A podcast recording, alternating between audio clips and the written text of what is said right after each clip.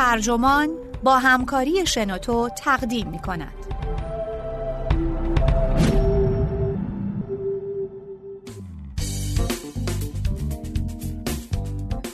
بین محصولات ارگانیک و مواد مصنوعی فرقی نیست.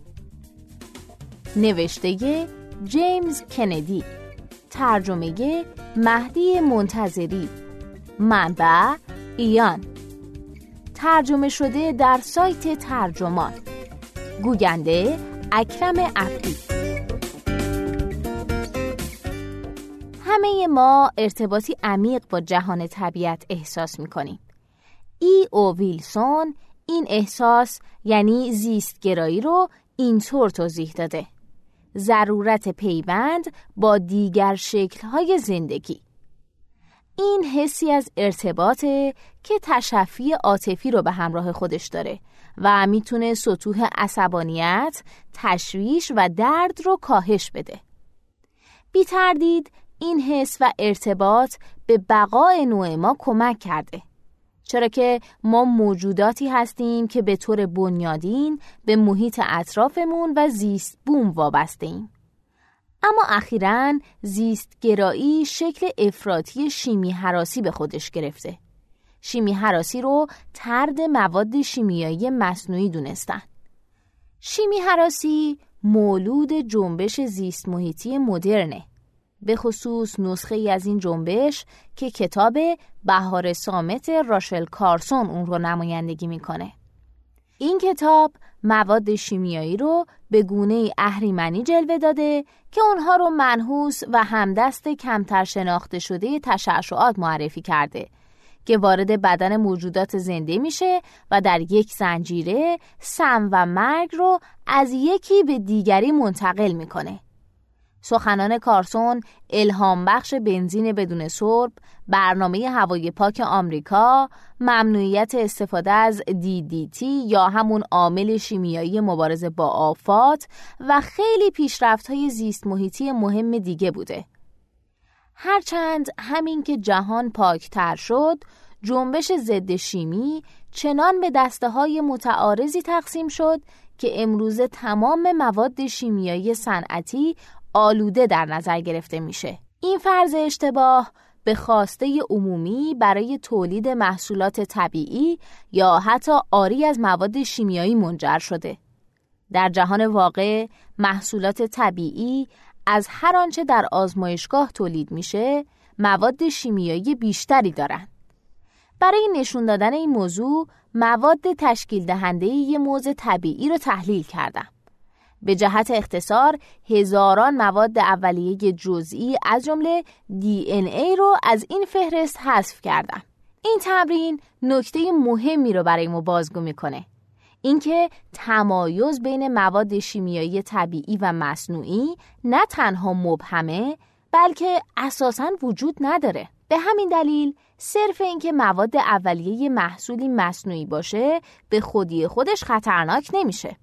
چنانکه اگر مواد اولیه محصولی طبیعی باشه اون رو سالم نمی‌کنه. سم بوتولینوم که باکتری که در اصل رشد می‌کنه اون رو تولید می‌کنه یک ممیز سه میلیارد برابر از سرب سمیتره. به همین دلیله که کودکان هرگز نباید اصل بخورن. یک لیوان دانه سیب به اندازه سیانور طبیعی داره که قادر انسان بالغی رو بکشه. مواد شیمیایی طبیعی می‌تونه سودمند باشه. اما بی خطر بودن یا زیان بخشی اون بستگی به دوز و چگونگی استفاده اون داره. درست مثل مواد شیمیایی مصنوعی. اینکه یه ماده شیمیایی طبیعیه نباید معلفه‌ای برای ارزیابی سلامت باشه. قرار دادن مواد طبیعی و شیمیایی در مقابل همدیگه و کجفهمی در این باره ممکنه پیامدهای ویرانگری داشته باشه. بلا تکلیفی درباره فرمالدهید گواهی بر این موضوع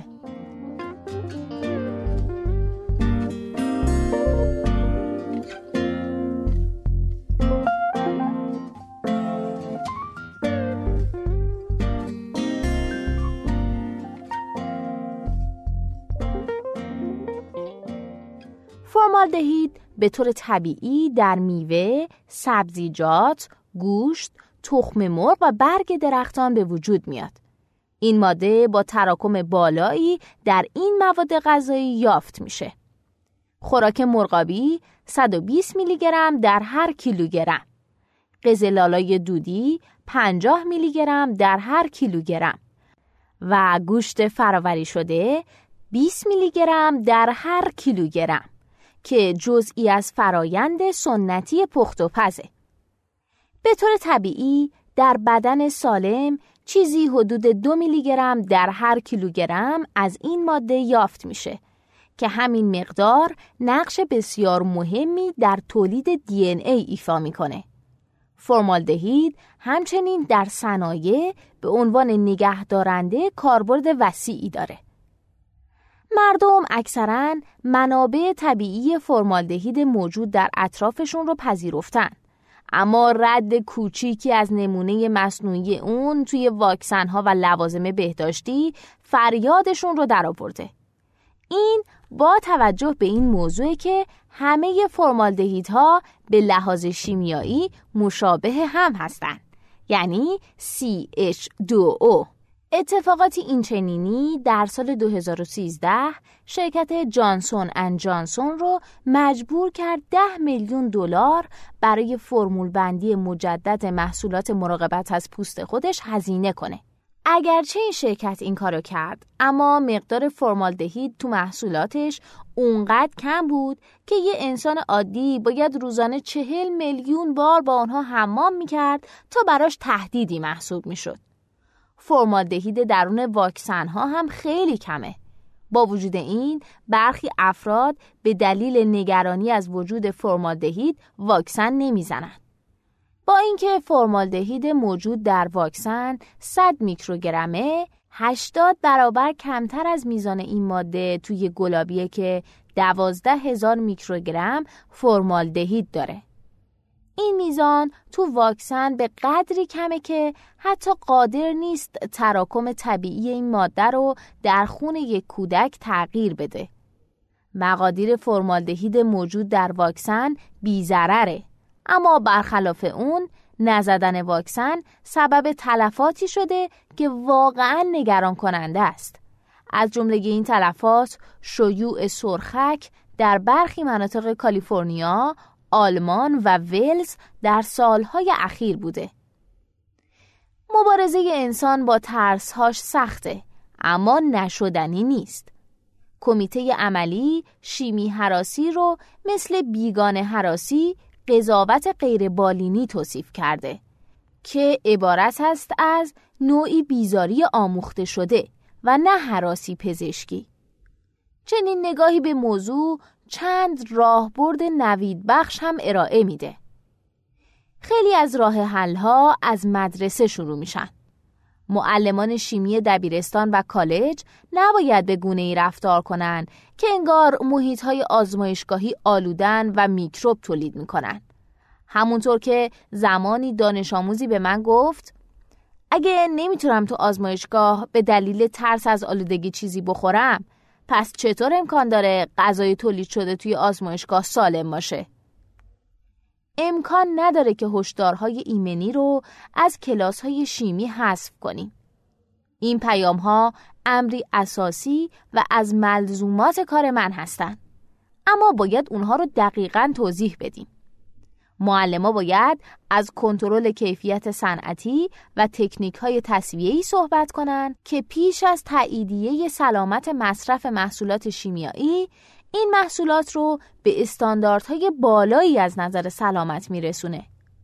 یاد دادن این موضوع به مصرف کنندگان که محصولات طبیعی همیشه سالم نیستن می‌تونه اونها رو تشویق کنه که مراقبت های بهداشتی رو هوشمندانه تر انتخاب کنن. مقررات سخت گیرانه تر در عرصه های بازاریابی هم توی این مسیر اهمیت داره. پیش بینی شده که بازار جهانی محصولات بهداشت فردی طبیعی و ارگانیک تا سال 2020 به 19 میلیارد دلار خواهد رسید. هرچند این مزیتی دال بر سلامت این محصولات در مقابل مشابه مصنوعیشون نیست. اصطلاح خالص باید فقط به محصولات تک عنصری اطلاق بشه. محصولات طبیعی باید همونطور که در طبیعت به وجود میان به فروش برسن. لفظ طبیعی هم به عنوان لفظی بازاریابانه باید از محصولات آرایشی و دیگر محصولات برچیده بشه. دست آخر استفاده از برچسب آری از مواد شیمیایی روی محصولات باید متوقف بشه. چرا که چنین چیزی منطقا غیر ممکنه. شیمی حراسی مسئله بسیار ریشه‌ای و عمیقه. اما به طرز غیر اقلانی تمایل داریم درباره خطرات این نوع محصولات اقراق کنیم. احتمال اینکه آمریکایی ها از امراض قلبی بمیرن 35 هزار برابر بیشتر از تروریسمه. با وجود این تروریسم در صدر لیست نگرانی های اونها قرار داره. لذا تنها از طریق آگاهی بهتر از شیمی و سمشناسیه که می‌تونیم خطرات مواد شیمیایی رو به طریقی اقلانی و سلامت بخش ارزیابی کنیم. در این صورته که می‌تونیم شیمی حراسی رو به سمت زیست گرایی برگردونیم. یعنی خلق این آگاهی که انسانها به لحاظ شیمیایی به دنیای اطرافشون گره خوردن. این پادکست اینجا به انتها رسید. ممنونم که با من همراه بودید. اگه شما هم ایده ای دارید که فکر می‌کنید می‌تونه برای بقیه جذاب باشه اون رو در قالب یه فایل صوتی در سایت شنوتو با دیگر دوستانتون به اشتراک بگذارید. ممنونم.